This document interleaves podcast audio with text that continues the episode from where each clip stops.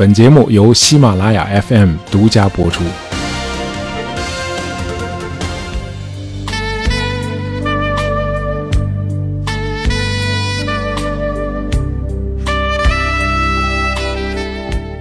呃，大家辛辛苦苦忙了一年，终于要回家过年了。呃，今年可能没有哪个回家的故事，啊，会比一个月以前，也就是公历新年前夕发生在日本的那次成功的逃亡事件更精彩了。呃，二零一九年年底，日产汽车公司的前外籍董事长兼 CEO 卡洛斯·戈恩正在日本东京建外保释，等候法庭的庭审。呃，十二月二十九日这天，戈恩成功的逃离了他在东京的住所，乘新干线列车来到了五百五十公里以外的大阪关西机场。这时候，一架私人飞机已经在那儿等候了。戈恩被营救人员放进了一个装音响设备的箱子里。箱子的下面还钻了孔，好让戈恩在里边呼吸。呃，这个箱子被抬上那架私人飞机，飞机随即起飞，飞离了日本，到达土耳其伊斯坦布尔。在那儿，戈恩换乘另一架飞机，并在新年除夕的前两天，成功的逃回了自己的家乡黎巴嫩。整个出逃过程，日本司法机关都毫无察觉。呃，这个情节很多朋友可能都已经了解了啊。我们今天呢是想和大伙儿分享一下这个惊悚剧情的背后的故事。呃，我们以前的节目聊的那些传奇都是些历史人物啊，王阳明啊，摩根船长，南丁格尔。那么今天呢，我们破例讲一个仍然在世的传奇人物。呃，我们的故事呢就从一九九九年三月二十七日开始说起。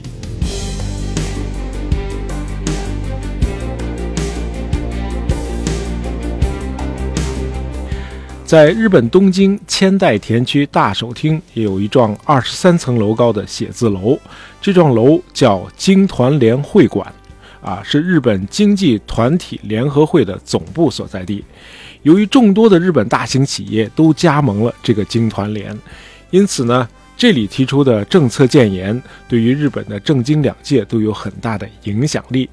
那么，在一九九九年三月二十七日这天，经团联大会将宣布一个令人震惊的决定：一个外国的高级管理人员即将到任，来拯救日本工业皇冠上的一颗珍珠。这颗珍珠就是日产汽车公司。呃，在一九九零年代，日产是日本第三大汽车生产商啊，光固定员工就有十四万人。啊，如果再算上供应商、销售商、银行等一系列相关的联营企业，那么受雇于日产的人可能多达五十万人。啊，因此它的经济体量已经超过了日本国民生产总值的百分之一。啊，日产的国际名称尼桑其实是个日文的缩写，啊，全称是 Nihon Sanyo，啊，是就是日本产业的意思。呃，曾几何时，在美国历史学家 David Halberstam 笔下，啊。日产汽车公司还被美誉为当代杰出的日本武士，可是到了1999年，这家巨无霸企业已经连续亏损七年了。它在日本汽车市场上的份额一再缩水，背负的债务高达两万亿日元，啊，眼看就要倒闭了。不幸的是，日本政府明确的表示，啊，不会动用政府资金，啊，也就是纳税人的钱，啊，来帮助那些陷入经营危机的企业渡过难关。啊，就是说政府不会管，呃，这里我们要解释一个误区啊，很多朋友都以为日本经济是一种啊政府主导型的经济，啊，说日本经济在战后的崛起主要是日本政府主管的经济部门啊，就是它的通产省的决策和控制指挥的结果。哎，就是说，通产省是日本经济的主宰力量啊。其实这是一种误解，通产省的确是日本政府参与制定啊重要工业政策的机构，但是通产省绝不介入市场。哎，日产汽车陷入危机，那是日产汽车自己的问题啊，你们得自己想办法解决，政府不管。那这样，日产的下一步就面临了两个选项：选项 A 就是自动申请破产。选项 B 就是通过和某个外国汽车生产商合并啊，以实现自救。那申请破产当然不会是首选，那就选 B 呗。呃，可是和哪家外国企业联姻呢？啊，有两家表示愿意谈。呃，一家是刚刚收购了克莱斯勒的德国戴姆勒奔驰公司，另一家是法国的雷诺汽车公司。那么相比之下，日产当然更愿意嫁给德国的戴姆勒啊。呃，从估值上看，德国戴姆勒的体量是法国雷诺的十倍啊，资金非常雄厚，那么替日产还清债务绝不成问题。而且对日本企业家来说，如果注定要失去独立性，那心理上还是更愿意嫁给德国人。不过戴姆勒的门槛有点高。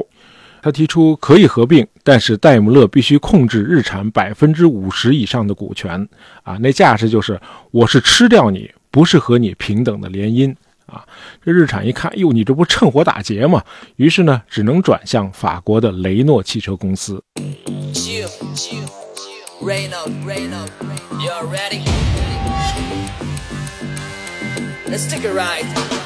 在世界汽车市场上，雷诺长期以来都是个不折不扣的丑小鸭。呃，世界知名的大型汽车生产商的年产量一般没有低于四百万辆的，就是说这个四百万辆几乎可以看作是个贫困线。而法国雷诺公司的年产量从来就没有达到过这条线。雷诺本来是一家国企啊，我们在聊欧洲航空那期节目里谈过，法国的大企业基本上都是国企啊，这种经济生态在西方国家里是非常罕见的。其实法国政府已经意识到了这个国企主导经济是有它的弊端的，眼看着市场上不再有公平的竞争了，那么企业创新的主动性也越来越弱，于是从一九九零年初开始，法国就开始逐步的把一些国企私有化。啊，雷诺就是一家刚刚被私有化的国企，可是这个私有化并不彻底啊。雷诺百分之四十四的股权仍然在法国政府的手里。别误会啊，法国政府并不想攥着雷诺不放，哎，相反，他是想急于脱手啊，你赶紧长大，赶紧独立吧。嗯，可是雷诺一直不让人省心啊，长期以来一直是低产能，它的运营也是全靠借债。那么，直到一九九七年，时来运转了啊！一位猛人帮雷诺实现了扭亏为盈。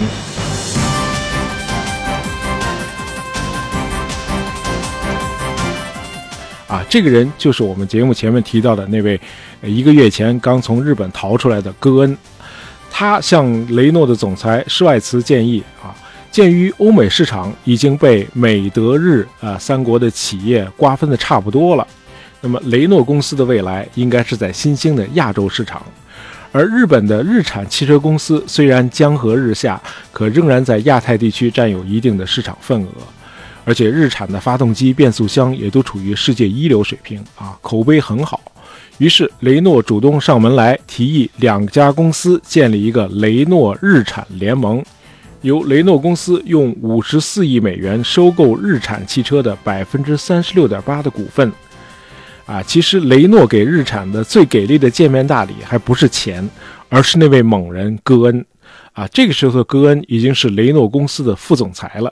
啊，这个戈恩的成长背景啊，用句老话说叫走南闯北啊，用现在的词儿就是全球化。呃，他是移居到巴西的黎巴嫩人的后代。六岁的时候，跟随母亲又回到黎巴嫩首都贝鲁特定居，一直到初中都是在黎巴嫩的法国学校读书。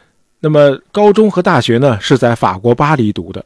呃，一九七八年大学毕业后，这个戈恩呢就来到了欧洲最大的轮胎生产商米其林公司啊，一干就是十八年，在法国、德国等多家米其林工厂都工作过。因为国际经验丰富，他被总部派到了南美洲地区担任首席运营官。呃，在巴西，这个米其林公司饱受当地通货膨胀之苦啊，利润大幅度下降。那么面对这个局面，戈恩把法国、巴西和其他国籍的管理人员汇集在一起，组成了一个跨职能的国际经营团队，啊，来共同商讨在南美洲地区的最佳运营方式。啊，戈恩后来的很多经营韬略啊，都是在这个跨文化、跨职能的圈子里锤炼出来的。他后来常说的一句话啊，给我印象非常深。他说：“你在单一的文化圈里只能够感到舒适，而在多元文化圈里，你能学到新的东西。”嗯，两年后，负债累累的米其林巴西分公司被戈恩盘活了，这家企业又开始盈利了。呃，戈恩因此当上了米其林北美地区的主席啊，负责全公司百分之四十的业务。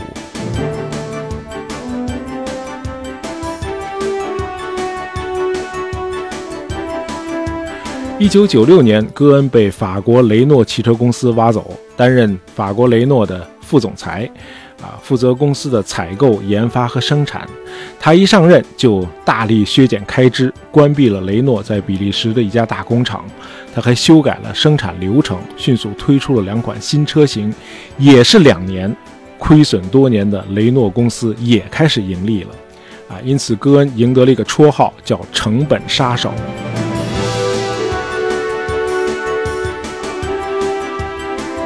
那么这次雷诺公司和日产公司联盟啊，作为雷诺的一张王牌，戈恩再次临危受命。二零零零年，他出任日产汽车公司的社长，这年他四十五岁。一年后，他又兼任日产公司的 CEO。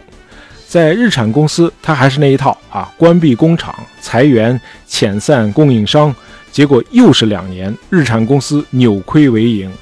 销量直线上升，债务迅速下降。那么六年后，日产超过了本田，啊，成为日本第二大汽车生产商，啊，这成了汽车业界的一个传奇。呃，戈恩在几家公司实现的逆袭，也成为各大商学院讲授的典型的成功案例。啊，这时候他又有了一个新的绰号，叫“搞定先生”。啊，没有他搞不定的企业。那么盘活了日产公司之后，戈恩毫无悬念地成了商界名流。二零零二年，他入选《幸福》杂志亚洲工商业年度风云人物，啊，一年后他又被评选为美国以外的最有影响力的十大企业家之一。呃，值得一提的是，戈恩极力推动日产在中国建立合资企业，这就是今天的东风日产。呃，二零零二年的二月和六月，戈恩作为日产董事长兼 CEO，曾两次访华。呃，第一次是来到东风公司的总部所在地十堰进行访问，啊，为双方即将开展的全面合作啊做前期的考察。那么六月，戈恩又亲自率领代表团来到北京，参加第七届北京国际汽车展。啊，在他的推动下，东风和日产搞了一个联合展台，啊，预示着双方的合作啊进入一个更深的层次。那么今天的东风日产已经形成了广州、襄阳、郑州、大连和常州五大基地，纵贯南北的战略布局。啊，中国市场的销量已经占到日产全球销量的四分之一，呃，足见戈恩在战略上的高瞻远瞩。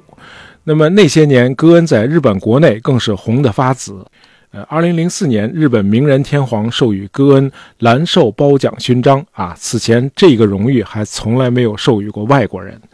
有趣的是，日本社会虽然排斥外来文化啊，却抵挡不住戈恩的魅力。搞定先生竟然还成了日本连载漫画的主角。呃，二零一一年，阿克萨公司在日本做了一次民调啊，问街头的日本老百姓：“你最希望哪位名人担任首相，领导日本？”戈恩居然排在了第七位啊，而当时的美国总统奥巴马才排第九。啊，因为工作勤奋，戈恩在日本又多了一个绰号。嗯，叫七幺幺，因为他每周工作七天，每天工作十一个小时。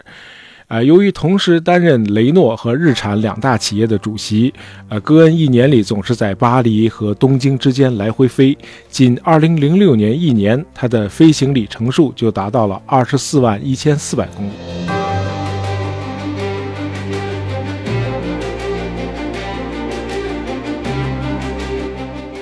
二零一六年，戈恩走上了他一生事业的巅峰。日产获得了三菱汽车公司百分之三十四的股权，于是就组成了雷诺日产三菱联盟。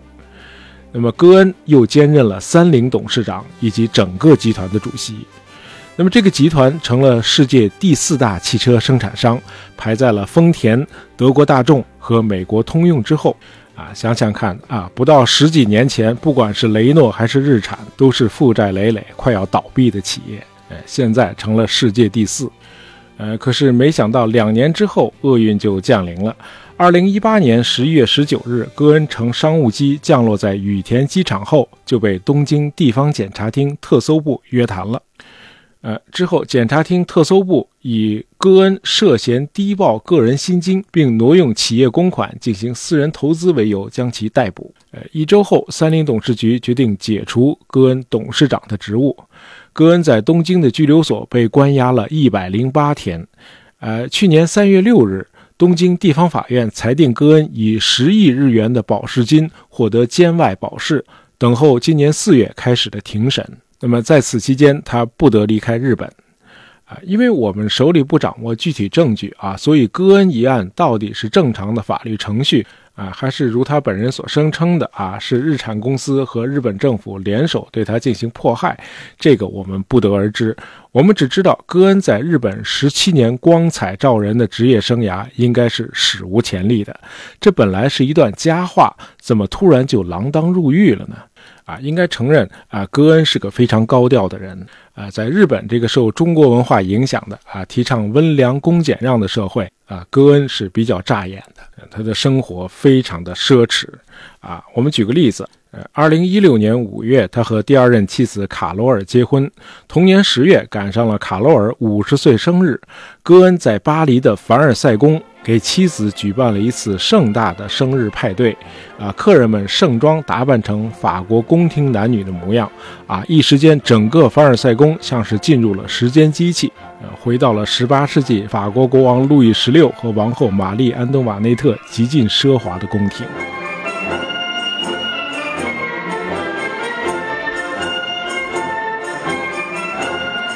另外，据日本媒体的报道，戈恩在东京、巴黎、里约、阿姆斯特丹、贝鲁特和纽约都有豪宅，个人资产不计其数。啊，这次策划并协助他出逃的营救人员，据说是他高薪聘请的美国特种部队绿色贝雷帽的前退役军人。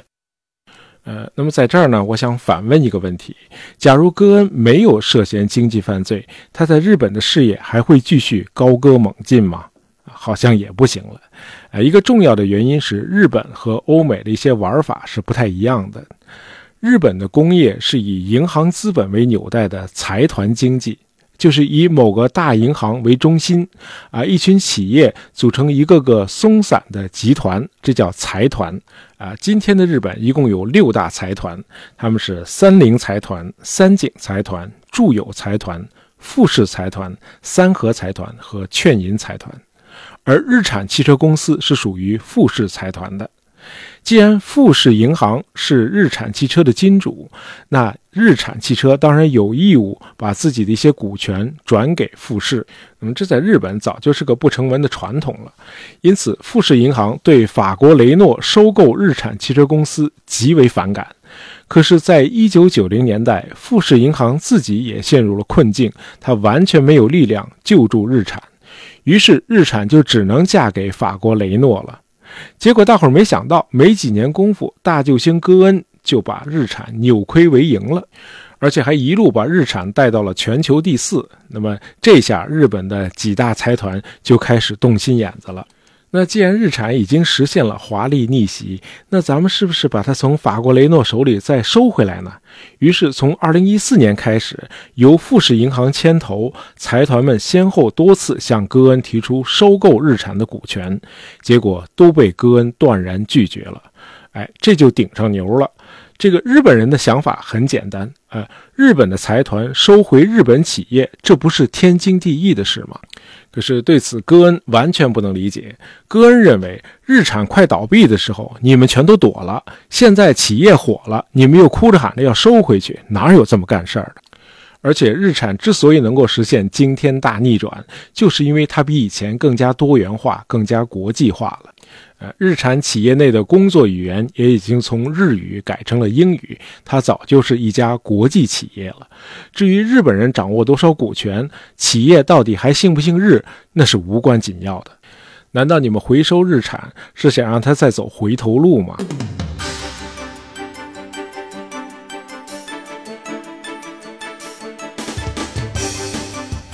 呃，其实日本企业界在内心深处还是感激戈恩的。啊，因为戈恩在日本又掀起了一轮新的现代化浪潮，啊，日本当然早在一百多年前就实现了现代化，啊，直到今天它都是世界上数一数二的经济强国，呃，但是日本又不同于欧美那些发达经济体，令人印象深刻的是，日本除了经济发达，它的社会还极其稳定，极其和谐，啊，社会和谐的一个重要原因就是大伙儿有一个稳定的劳动关系。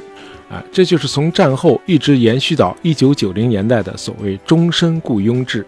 那么在这种体制下，员工视企业为家，终生服务于一家企业，因此不会失业。而且由于企业给员工的福利待遇很好，也没有人会跳槽。那么日本传统上啊一臣不仕二主的文化基因，也不鼓励甚至鄙视跳槽。哎，这听上去很不错，但是这种趋势势必会鼓励大锅饭啊，员工们很容易不求无功，但求无过啊，大家就混日子。那么这种状态长期以往会导致企业的竞争力一路下滑。而戈恩是西方背景中成长起来的啊，他们的现代伦理观是上天只帮助愿意自助的人，因此鼓励每个个体自由竞争。自己对自己的经济状况负责。那么，戈恩在日产上任才一年，就裁掉了两万一千个职位，大大降低了成本，从而让日产实现了华丽逆袭。那么，有了这个成功的案例之后，大量的日本企业也纷纷效法戈恩，开始裁员、压缩成本、提高竞争力，于是终身雇佣制逐渐瓦解。啊，这就是为什么戈恩一度被日本人推上了神坛。啊，因此这场冲突说白了也是一次现代与传统的观念之争。呃，鉴于今天的舆论气候啊，这个话题我就不深谈了。呃，就说一句吧，呃，传统很重要啊，因为它是在历史进程中塑造我们的精神家园。但是传统就是传统，传统不代表真理。了解近现代史的朋友们都应该认同这个观点。好，今天的节目就到这儿啊！喜欢大爷杂货铺的朋友，不要忘了订阅我们的专辑。当然，希望大家能够在朋友圈里推荐一下我们的节目。感谢大家收听，祝大家新春快乐！